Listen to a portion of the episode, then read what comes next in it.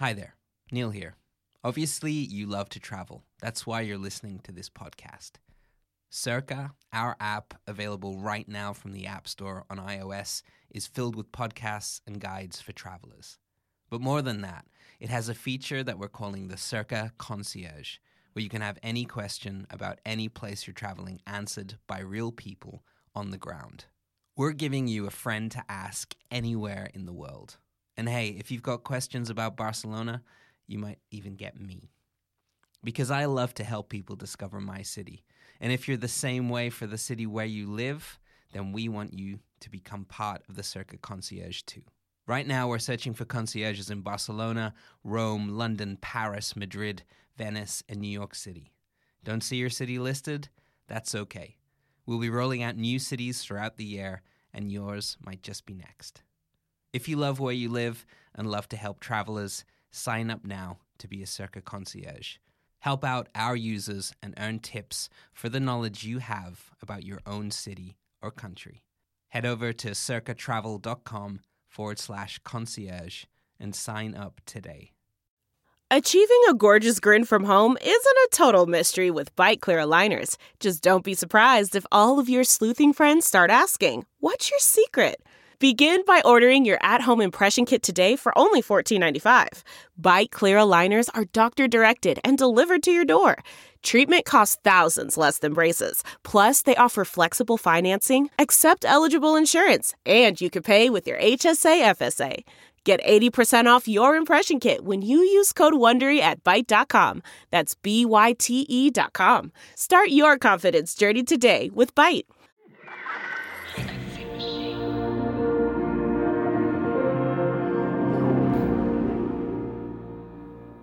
Am I listening to an episode? Yeah. That's amazing. I don't know what I'm about to hear. this is exciting. Do I need any prep? Hopefully not. So I'm just going to go in. Yeah. Okay. A destination isn't always a place. Sometimes it's a new way of seeing things.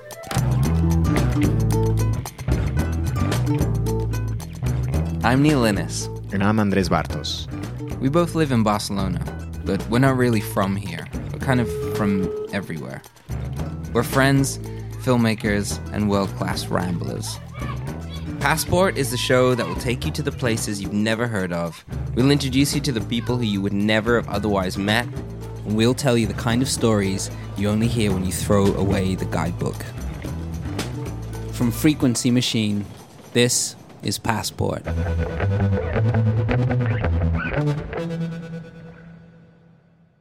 So when Neil and I started making Passport, we wanted to make a show that brought people together. Because really, that's the magical thing about travel, isn't it? You get to learn things, you get to meet people, and here we are in the middle of a pandemic right when nobody can travel. But in producing Passport together, we sort of realized that there's no better time to tell our stories.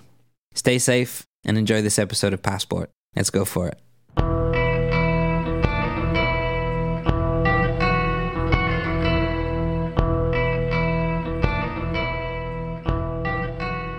Los Angeles, California, is a town filled with dreamers. They've flocked there from the gold rush to the talkies to the hippie revolution and now the tech industry. LA lives and dies on the promise of striking it rich and famous. In this episode of Passport, we take a look at how one dream of stardom came crashing down and altered Los Angeles forever in just 48 hours. The dreamer's name was Charles Manson. He inadvertently created a different LA, something Joan Didion wrote was the nail in the coffin of the decade of free love. But how much is mythology and how much is the truth? I sought out people whose lives were influenced by the story of this monster and the story of Los Angeles. Each person led me to the next. People who could help me try and figure out what Manson can tell us about the city today. I'm Neil Innes. Welcome to Passport.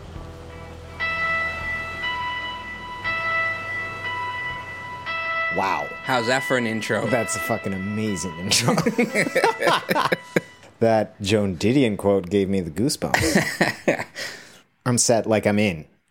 I'm I'm in. I want it. How are you with Los Angeles? You know, I've never been there. Maybe that's good that you've never been there because then I get to ask you about what you think it's like Yeah.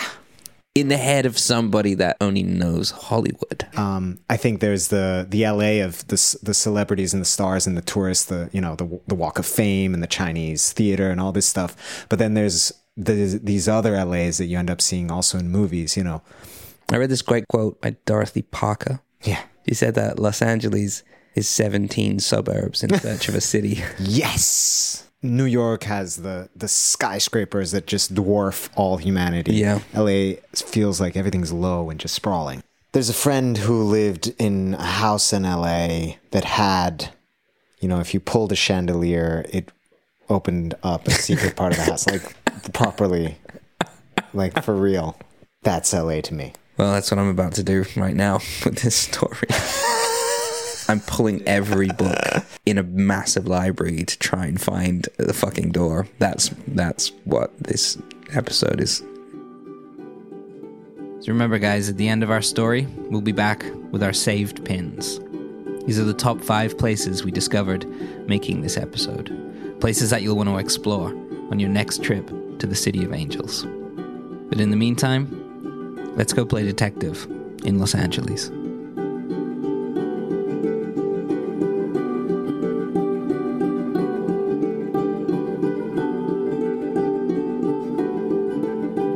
I love horror films, just like my dad.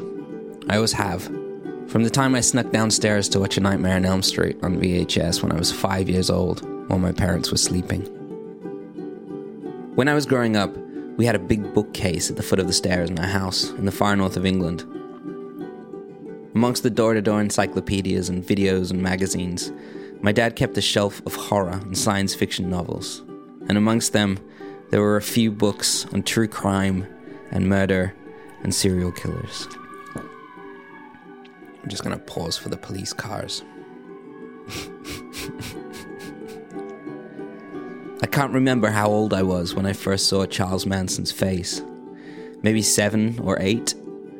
You know the photo, the police mugshot. It was strange to me, but Jack the Ripper, Ted Bundy, Sam Berkowitz, to me they were just other names, a great American myth, a lie, like Freddy Krueger or Jason Voorhees or Michael Myers. But something about Charles Manson stood out. This tiny, bearded, wild eyed, long haired man, only five foot two, who killed, and even stranger perhaps, convinced people to kill for him. It somehow felt more sinister, more real. So I guess my fascination with Manson was my dad's to begin with. So let's begin with my dad. I gotta ask you, Dad. 1969, you were. 17. So do you remember the Manson murders happening? Yeah, it wasn't so big in England as it was in America. It was only after, when I got a bit older, that I, that I started to think about it really. 'Cause At that time, it was sort of buried in the Vietnam War, you know. When did you start reading about serial killers? That was, I'm just trying to, I was when I went to, the Merchant Navy and I had a, a library on this ship and I found this book in there by a bloke called Colin Wilson and it was um, a history of serial killers. Couldn't stop reading it. It was like, that, that was probably around about 1970, 1975. I just, um, I just found it, it was like, you know, why, it was mainly just trying to figure out why they've done it. You know, what drives someone to do something like that. Uh, you weirdo. A weirdo. Manson was surely that. But I wanted to know what made him. What was the city and life that created this charismatic freak? Just to find out, I would have to go back to Los Angeles in 1969.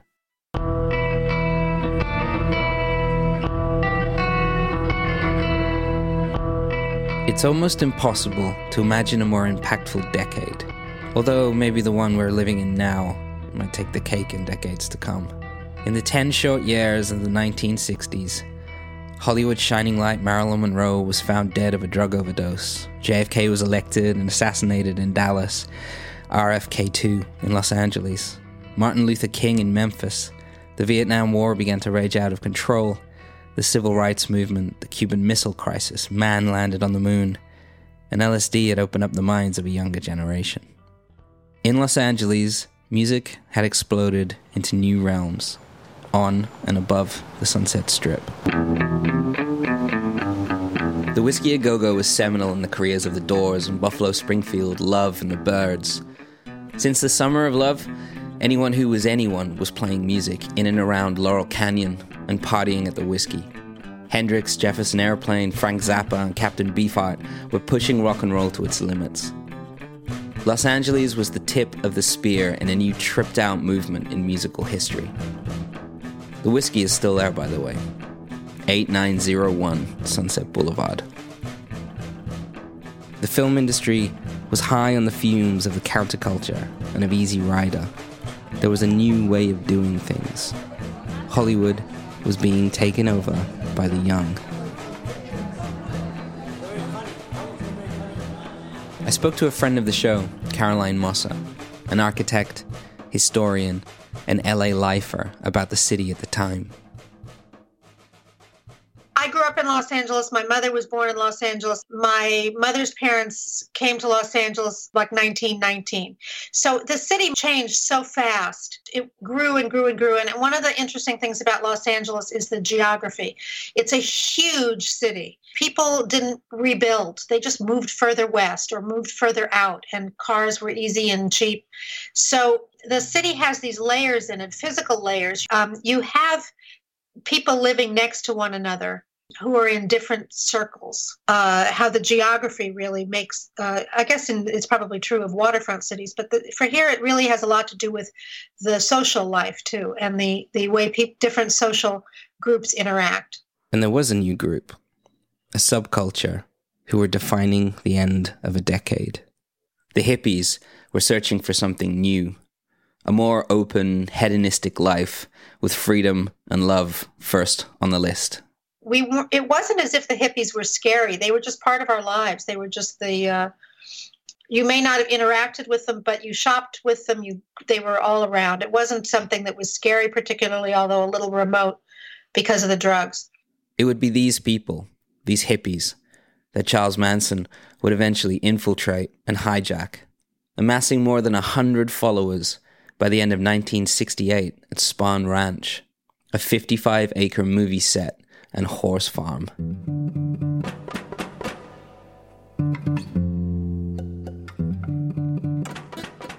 I mean, insofar as Manson's concerned, you know, those ranches that he lived in, um, both of them, they're places that you you drive past, that you go around. They're part of the city, not the active part of the city. But when I was a kid, we learned how to ride horses, and it wasn't that far from there. It's been half a century since Manson ordered his followers to murder the residents of two separate homes. One on Cielo Drive, a house which Manson knew well, and one on Waverly Drive, a house Manson also knew, east of Hollywood, near Griffith Park. Uh, the Manson murders were during the summer, and we would go to a summer camp that was on the um, grounds of Westlake School, now Harvard Westlake School, in what's called Holmby Hills. And my parents lived near there and they would occasionally have summer hot summer night sleepouts on the field there.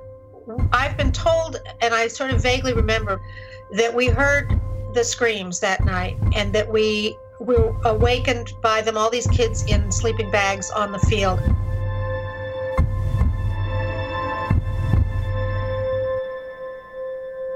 Now 50 years after the murders manson is everywhere again.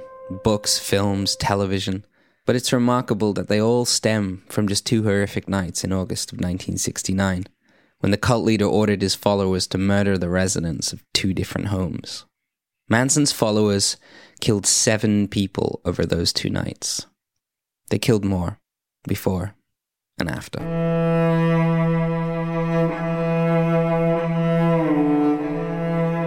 Speculation continues to this day about why, but we found something that isn't often discussed, and it has everything to do with why he was in Los Angeles in the first place.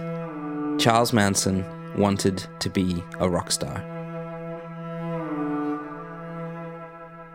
Charles Maddox was born in Ohio in 1934. His father left before he was born, and he was renamed by his mother after the new suitor in her life, Miles Manson.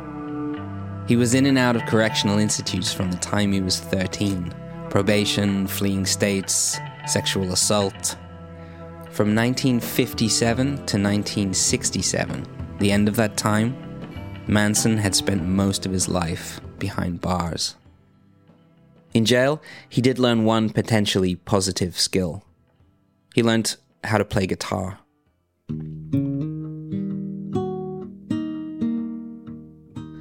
So, did Manson have musical aspirations as a kid? Yeah, no, I mean, all the, I mean, anything I've seen suggests that the, the music piece doesn't come to him until he's in prison. This is Jeffrey Melnick. He's a professor of American Studies at the University of Massachusetts in Boston. His book, Creepy Crawling, is all about the Manson family and their effect on popular culture. The guy who taught him to play guitar was um, Alvin Karpis, who was a, who had been a member of Ma Barker's gang in the 1930s. So he was this real like Depression era outlaw who was in the same prison uh, as Manson and, and, taught him, you know, some rudiments of, of playing the guitar. He learns not only how to make music, but he learns a little bit about the music business from his friend Phil Kaufman, who ends up being important in the LA scene. He's the manager for Gram Parsons and has his hands in a lot of other stuff when he gets out of jail. Phil Kaufman was serving time with Manson for smuggling pot. He was a tour manager and a producer. He would later become embroiled in his own story of weirdness when he stole the body of singer songwriter Gram Parsons and burned it at the Joshua Tree National Monument. But Manson would have never heard of Parsons, or the Byrds, or anyone. His musical tastes were already outdated he's not hearing Elvis, you know, he's not hearing uh, Jerry Lee Lewis. He's hearing, you know, Bing Crosby and Frankie Laine, you know, some more crooner um, kind of thing. So when you hear him um, singing in the late 60s, he doesn't sound like a rock and roll guy. He doesn't sound like you might expect a guy of his generation to sound because he just sort of missed what was happening on the radio, what was happening, you know, in uh, in the clubs and so on.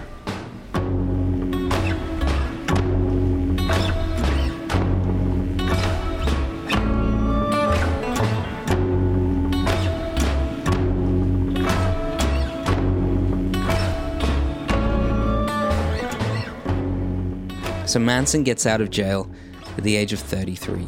He heads first to San Francisco, and he uses his master manipulating skills and his bad guitar playing to lure young women high on the hippie movement, and all from disastrous upbringings, by presenting himself as an almost religious figure. Before 1967 was done, Manson and a small group of followers landed in Los Angeles.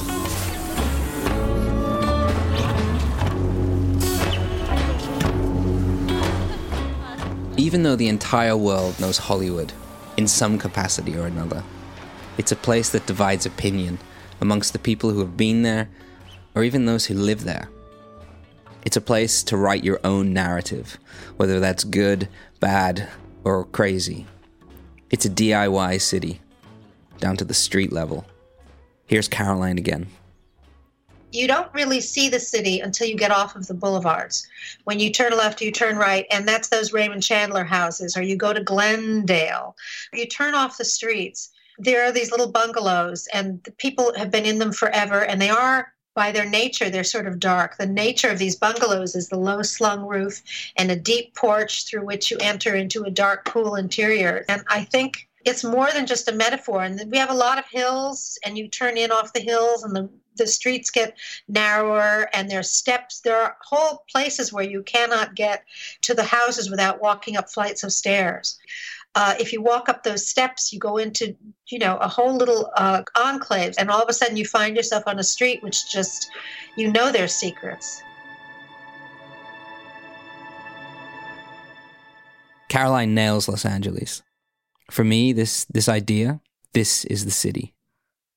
The little streets the alleyways, the backlots, the old ranches, the hills filled with winding roads and remote houses.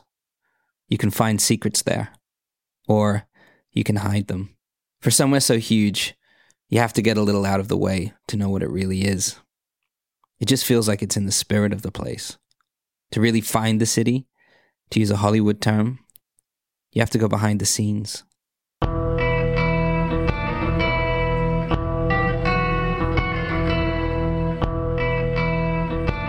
The thing that I find interesting is looking at something like the Manson murders that you have in your head somehow, most people do, through the lens of the city.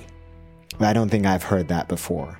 The description of the houses, the way people were living, arriving to a town in that period of time, the ranch. Yeah. And then there's these sub layers that are really interesting, which is there's a fascination with this because there's we have a sneaking suspicion that our relationship to show business and to this whole world is not right. And that somehow he this whole story points that out in a way that makes us uncomfortable but also makes us attracted to it at the same time. Yeah. There's something about LA arriving to a town where the dreams can become reality, that it becomes a nightmare, that is, it seems, it fits somehow. It seems like the right kind of story for that place. The end of the crew cut and the gray suit, the end of the hippie, and then the beginning of our madness here. There's that that high watermark line in Fear and Loathing in Las Vegas, the Hunter S. Thompson book. Where the the wave broke and rolled back. There was a there was a hope and a um, a driving force that we were going to move towards goodness. That the hippie people that were in the left and people that had come from the summer of '68 and had fought a revolution and had were changing what their parents had done and were looking towards a new world.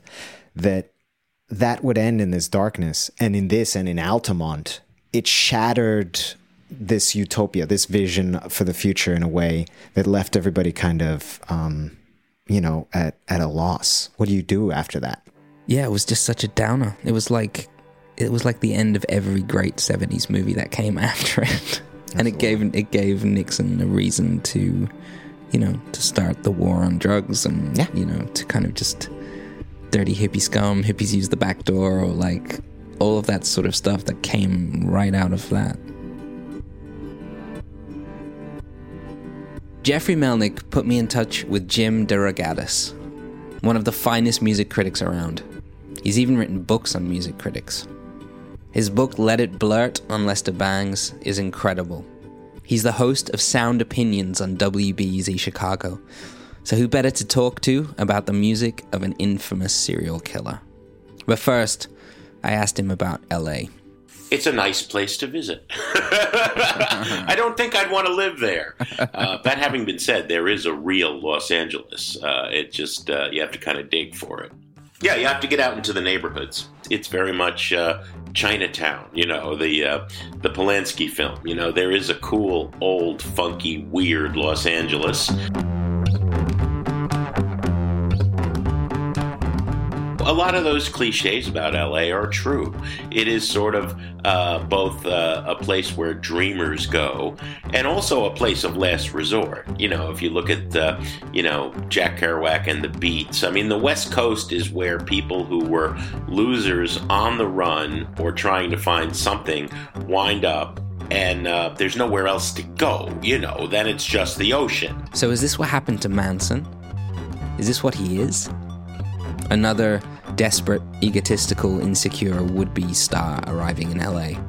he knew that Los Angeles was America's capital of con, and that much of this music was a way for him to uh, perpetuate his cons, right?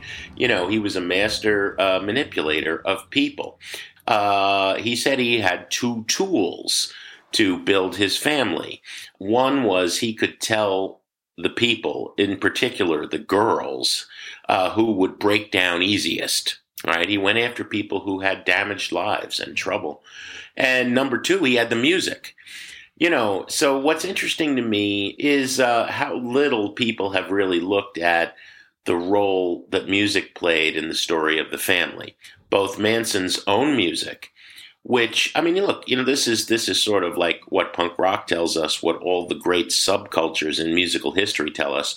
Music is a way to unite a community of misfits who don't fit in anywhere else. It's a secret code. It brings people together. And so you think of the family singing Charlie's songs, backing him up around the campfire. You know, there's a power in that and and people are coming to Los Angeles, young people who are often abused at home or misunderstood. They're running away in search of something they don't even know what, and they find this charismatic charlatan and con man who takes them in, and music is part of that appeal. There's no two ways about it. Manson got deep into the scene pretty quickly in the hills outside of Hollywood. He had reconnected with Phil Kaufman, who he met in prison. Kaufman had given Manson a name at Universal Records and had even set him up for some auditions, but to no avail. Manson choked. When Kaufman got out of jail, he headed to LA to stay with Manson. And this whole fame thing, it started moving. Kaufman recorded Lie, the Love and Terror Cult, on a $7 tape recorder, a mishmash of a sampler which wouldn't be released until Manson was behind bars. Here's Jeffrey again.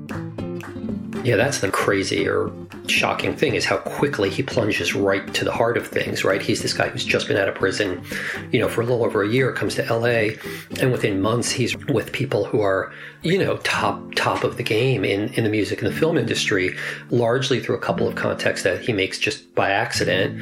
You know, the story usually has it that two women in the family get picked up hitchhiking by Dennis Wilson, and that kind of opens up this whole you know, sort of multi-month uh, relationship that the family has with, you know, with Wilson and with uh, Gregg Jakobson.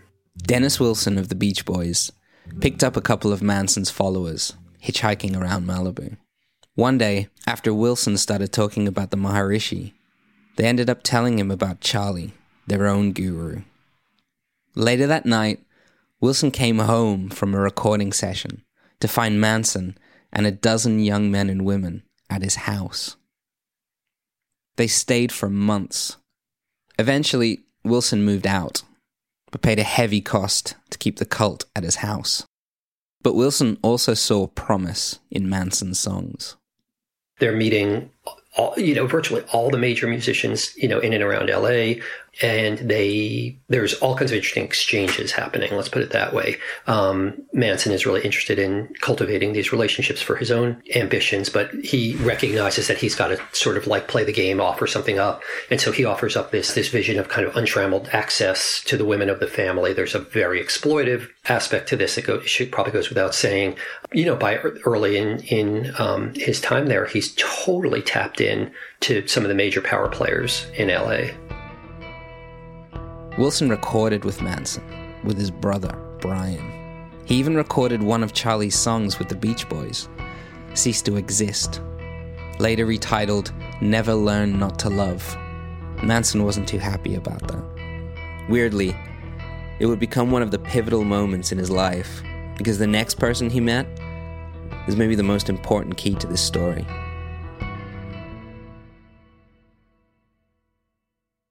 Hi, everyone. Circa's recruiting new concierges. A Circa concierge is a friend to ask anywhere in the world. Real people on the ground, never bots. If you want to be a concierge for your city, go to circatravel.com to sign up. Angie's list is now Angie, and we've heard a lot of theories about why. I thought it was an eco move. Fewer words, less paper. No, it was so you could say it faster. No, it's to be more iconic. Must be a tech thing. But those aren't quite right. It's because now you can compare upfront prices, book a service instantly, and even get your project handled from start to finish. Sounds easy. It is, and it makes us so much more than just a list. Get started at Angie.com. That's A N G I, or download the app today. Wilson introduced Manson to a record producer named Terry Melcher. Yeah, man. I think the meeting with Terry Melcher, and that's why I, you know, I spend so much time on thinking about Terry Melcher. Um, he's got all the sauce. You know, he's he's the son of Doris Day. That's right. Manson is set up with the son of Doris Day, the quintessential all-American girl next door. As I say in the book, you know, Doris Day is literally a synonym for white bread um, in American culture, and and and you don't get any more kind of mainstream successful um, than that. And Terry Melcher's her son, he obviously benefit from you know, being her son and to help him get in the business, I'm sure. But he goes and, and by the late sixties, he is a major producer.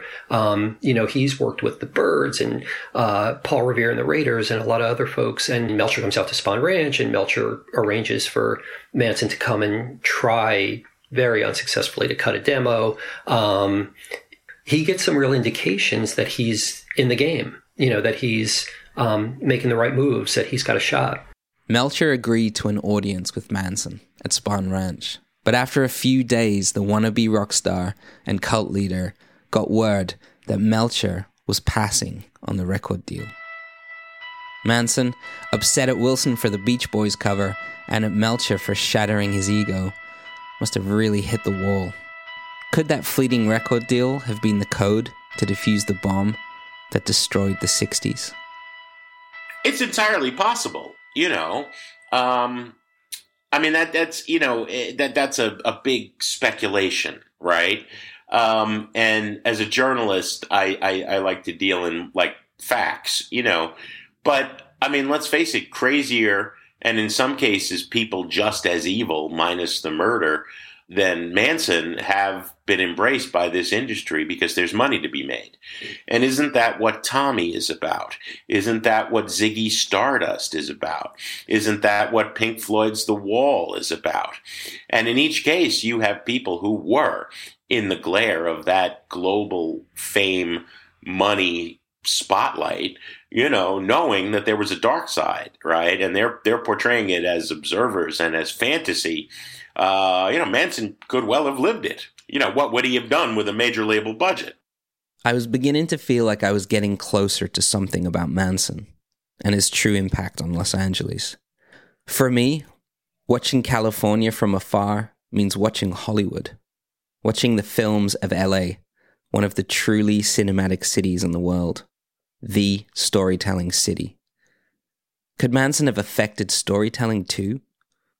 If only I could find someone who knew what it was really like to be inside Hollywood. Ladies and gentlemen, Guinevere Turner. The, the reason that the west coast of America exists is because of the gold rush. And the legacy of the gold rush lives in Los Angeles. Still, to this day, people are coming to Los Angeles to strike it rich, but to strike it rich fame wise. And so there's still this kind of thirsty, desperate vibe to every fucking waiter, server that you see um, is all, you can tell they're there to strike it rich in the in the gold mine that is the entertainment industry. Gwen is best known for writing the screenplay to Bret Easton Ellis's controversial novel, American Psycho, the go to film about a charismatic serial killer.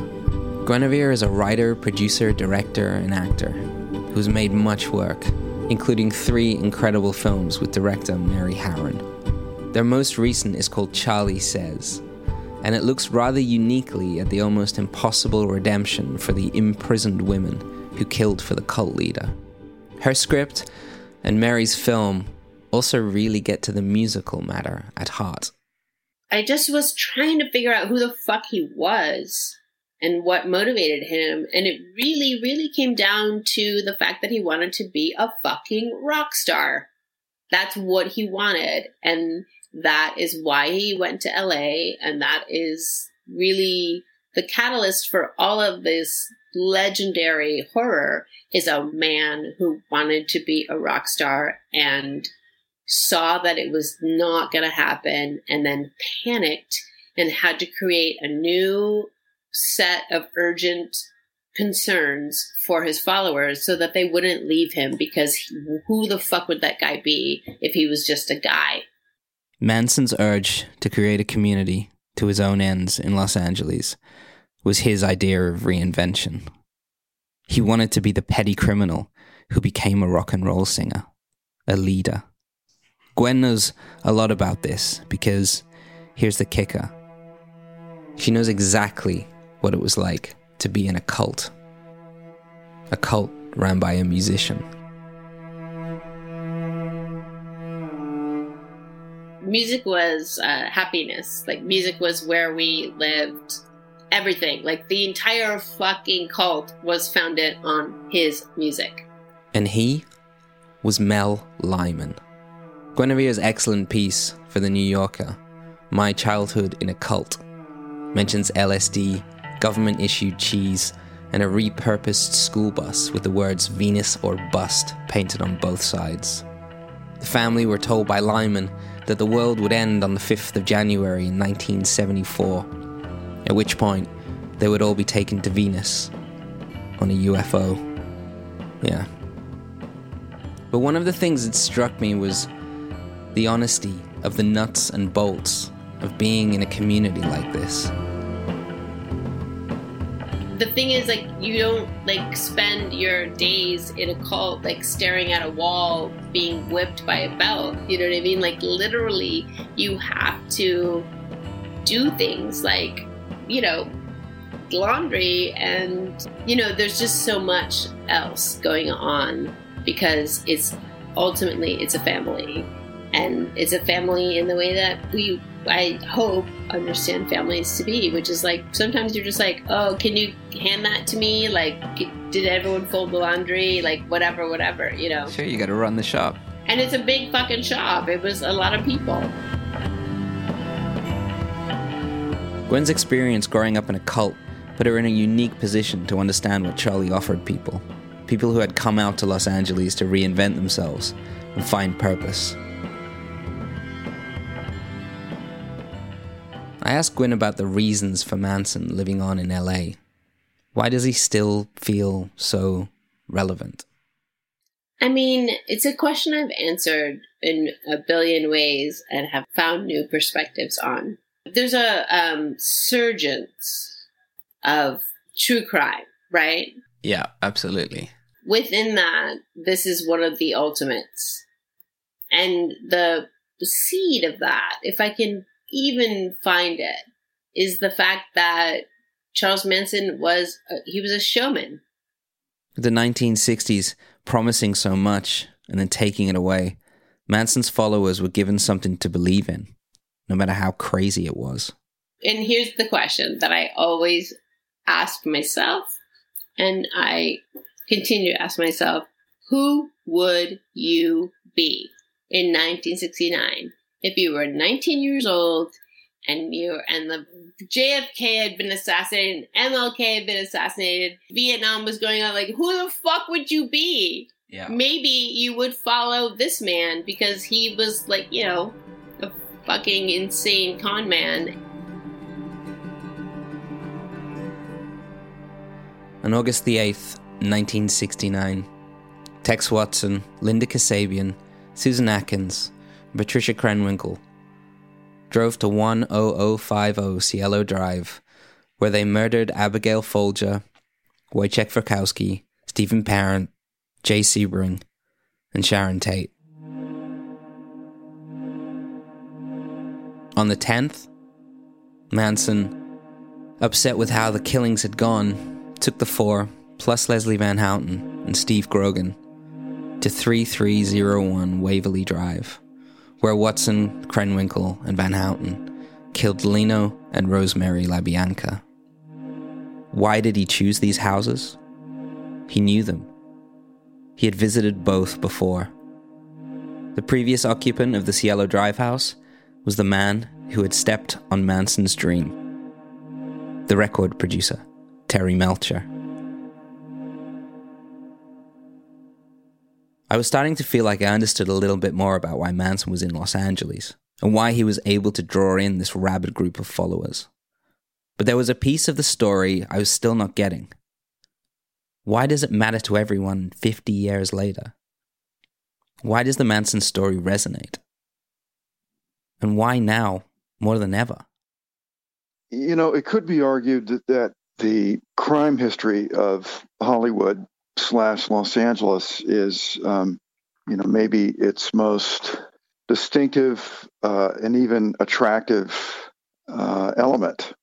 I was put in touch with Duke Haney, an encyclopedia of darkness and wonder in the great city of LA.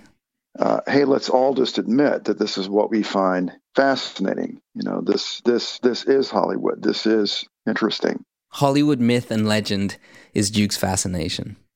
He was one of the gold rushers, so to speak, an actor who headed out west to make it in the big time and ended up penning more than 20 feature film scripts and three excellent books. His latest, Death Valley Superstars, is born out of the promise and tragedy of Los Angeles. So in Hollywood, obviously, uh, from the beginning, um, this town has manufactured sex symbols, and um, that's precisely what you had um, in Sharon Tate, the new Hollywood blonde, and then you know she was murdered in what seemed to be a, a rather ritualistic manner. So, in in that sense, it was a perfect um, combination you know, uh, of sex and death. And also a crime that was perfectly of its moment.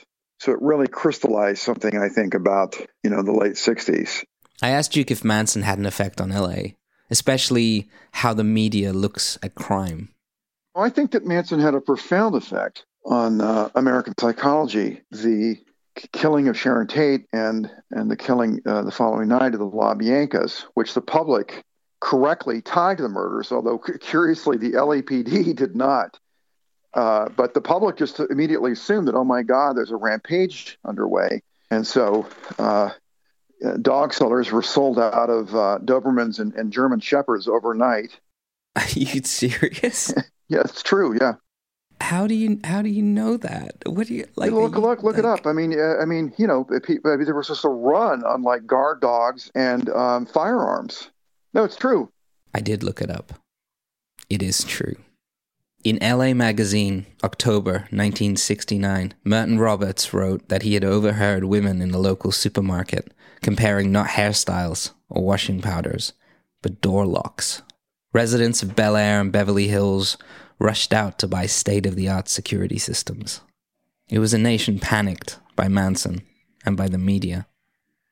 And then Duke starts talking about the truth he was telling me about the pain he felt about a fact he got wrong in his book. A fact about boob jobs. What could be more LA than that?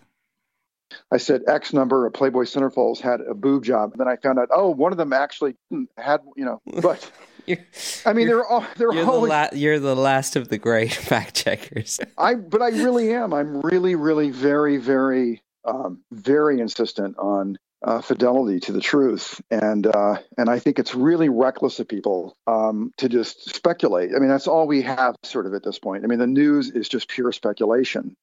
In the same LA Magazine piece from 1969, Roberts asked the question: Is this new sense of public terror real or overblown to sell newspapers and magazines? Is it just to elect politicians who prey on fantasy and fear?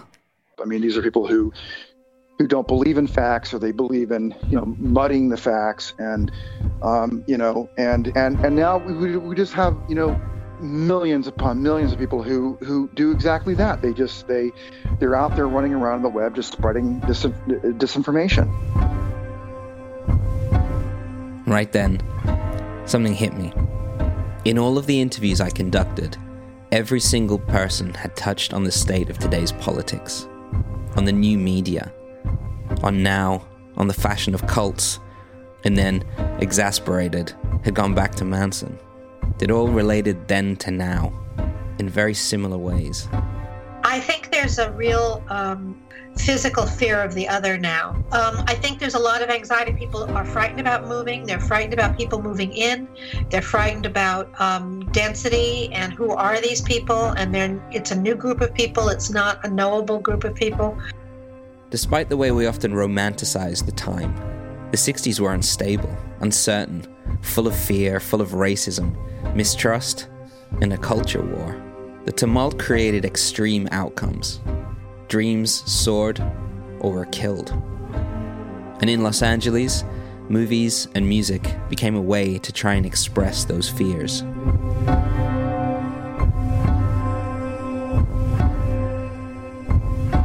Manson was anxious. He was paranoid. He was a racist. He wanted a race war, what he called helter skelter. Here's Jim Rogatis with something else I hadn't thought about. About then and now. Mavis Staples told me once the KKK knew all of the studio musicians at Stax Volt, and they always got a free pass. The KKK loved the music. they hated the people because they had black skin. You know, you need to understand these this this music is made by human beings. They happen to be black. You know, or, or today we could say gay or trans, yeah. or they came over the wall.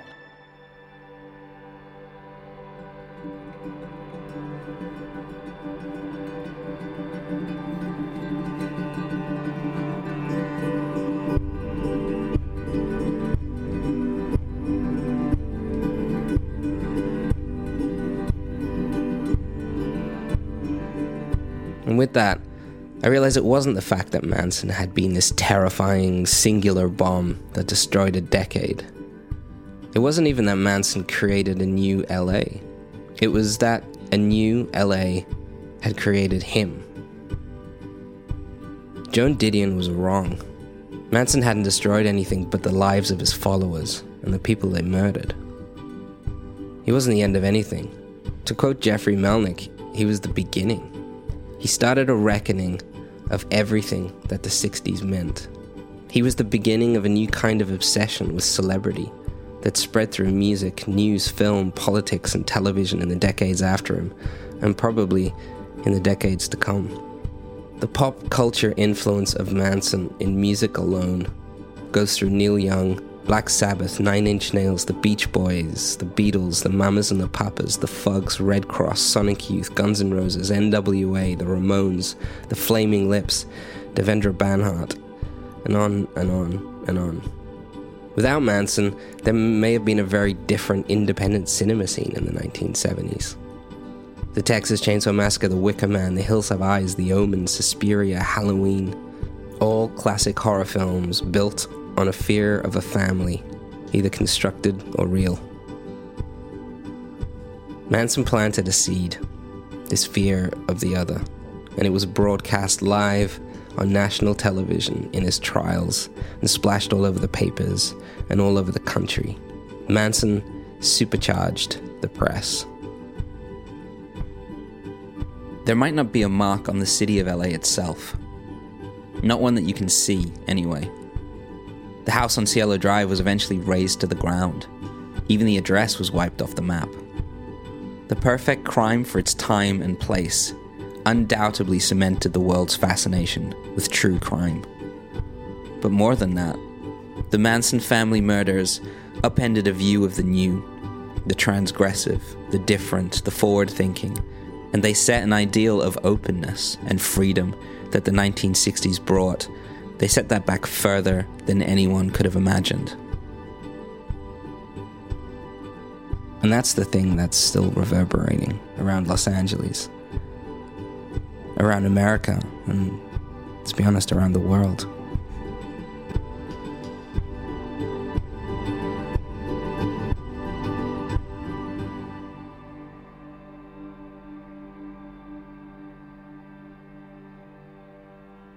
And what about his music? Well, it's not very good. I was talking to myself to see if I was listening to myself. I know, and the feelings that I have, it's real. And then I climb into your mind where the angels tread. I climb into your soul. I mean, obviously, he was not a talent on his, on a you know on a, on an epic scale. He's, he was no Bob Dylan. He was not Kris Kristofferson. What do I think about his music? I, I think it's you know derivative at best. And I cry through the night's mind and I keep on laughing in my bed. Cause I know as long as I love you, your love will be true. You've proved Charlie is a solipsistic, insane, charismatic, barely talented con artist. And no, I think the music is pretty awful. there forever,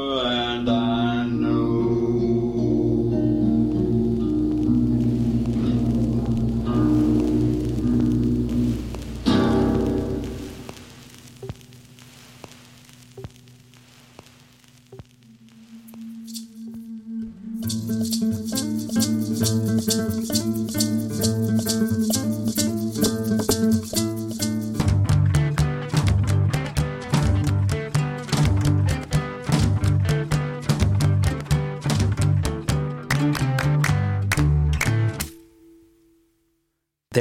there's a story that Duke believes, which is that after the the Tate murder, Manson and some other followers went back to the house and they and they planted things. So the house on Cielo Drive was being rented um, by Tate and Roman Polanski, the director. There's a crime scene photo of Sharon Tate's bags by the front door. She had been filming in London. She went to Rome. She was eight months pregnant, so she couldn't fly. So Roman Polanski put her on a boat. So her bags arrived on the day of the murder. So the this crime scene photograph shows trunks. You know, Yeah. um, they're stacked on top of each other, but they're staggered by the cases. There's a pair of uh, reading glasses, eyeglasses. These glasses were from Spahn Ranch, where the Manson family lived, and they were used to magnify the sun to start fires. So, five years later, six years later, Roman Polanski is back in LA, makes Chinatown. Right. He does a he does a full rewrite on Robert Towne's script, where he punches the whole thing up, and in it he puts in a scene where Jack Nicholson finds a pair of eyeglasses Yeah. in the pond. Yeah. that Bad for glass. Cracks the whole case open. Bad for glass. the I think Japanese uh, gardener. Yeah. If you find this whole thing out about the Yeah. salt water that's in the pond, and in the pond there's the glasses. Yeah. That crack the case open. He also rewrote the last scene. Um, Faye Dunaway was supposed to live, Hmm. so he rewrote it to have this beautiful blonde brutally killed Hmm. for there to never be an answer for for for Gittes and for him. And that's how I feel at the end of this story. Just forget it. It's fucking it's Chinatown.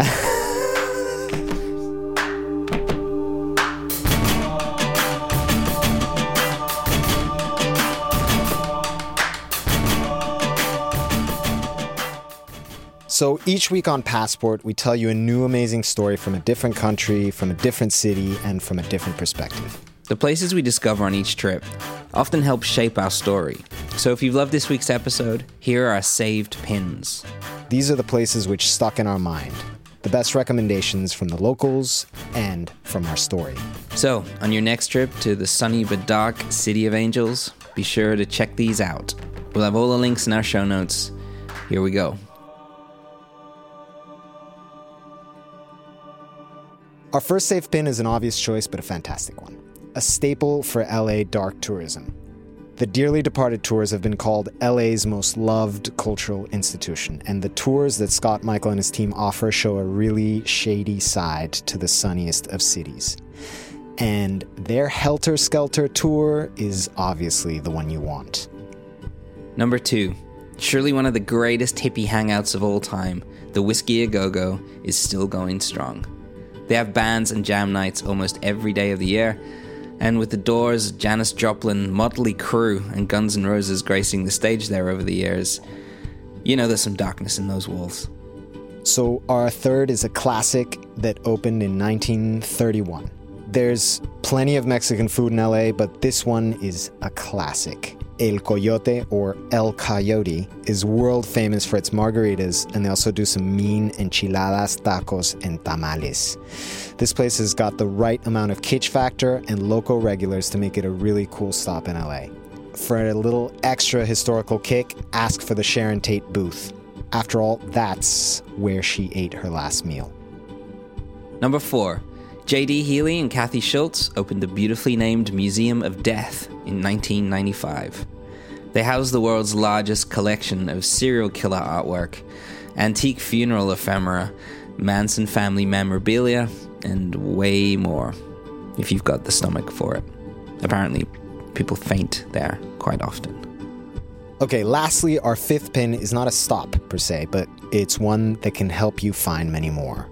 So log on and check out the amazing creepyla.com. It's a treasure trove for dark tourists in Los Angeles with hundreds of maps, including haunted houses, death sites, and strange historical murder sites. This one will help you save many, many pins of your own.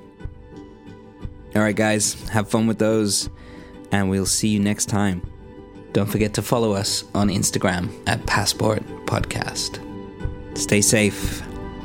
Bye bye.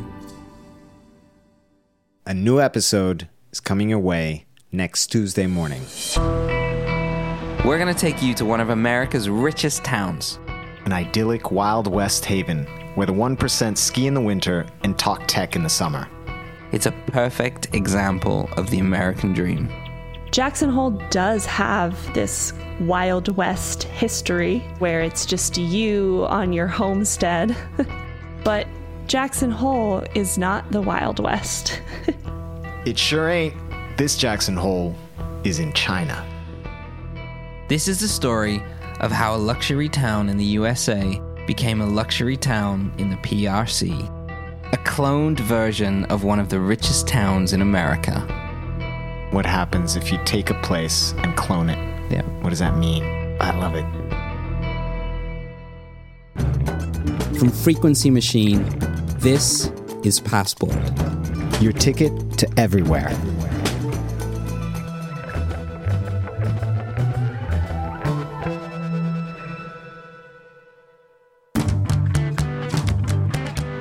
This week's episode of Passport was written, produced, and edited by me. Huge thanks to Caroline Mossa, Jeffrey Melnick, Jim DeRogatis, Duke Haney, Guinevere Turner, and my dad for helping along the trail. We'll put some links to those wonderful people and their work in the show notes. All of the amazing music on this episode was created by my good friend and genius Nick Turner. The show is mixed and mastered by Julian Kwasniewski. Stacy Book, Dominic Ferrari, and Avi Jelansky are hard drinking gumshoe detectives on a stakeout somewhere just outside of Los Angeles. They also executive produce the show, which is hosted by myself and the glorious Andres Bartos.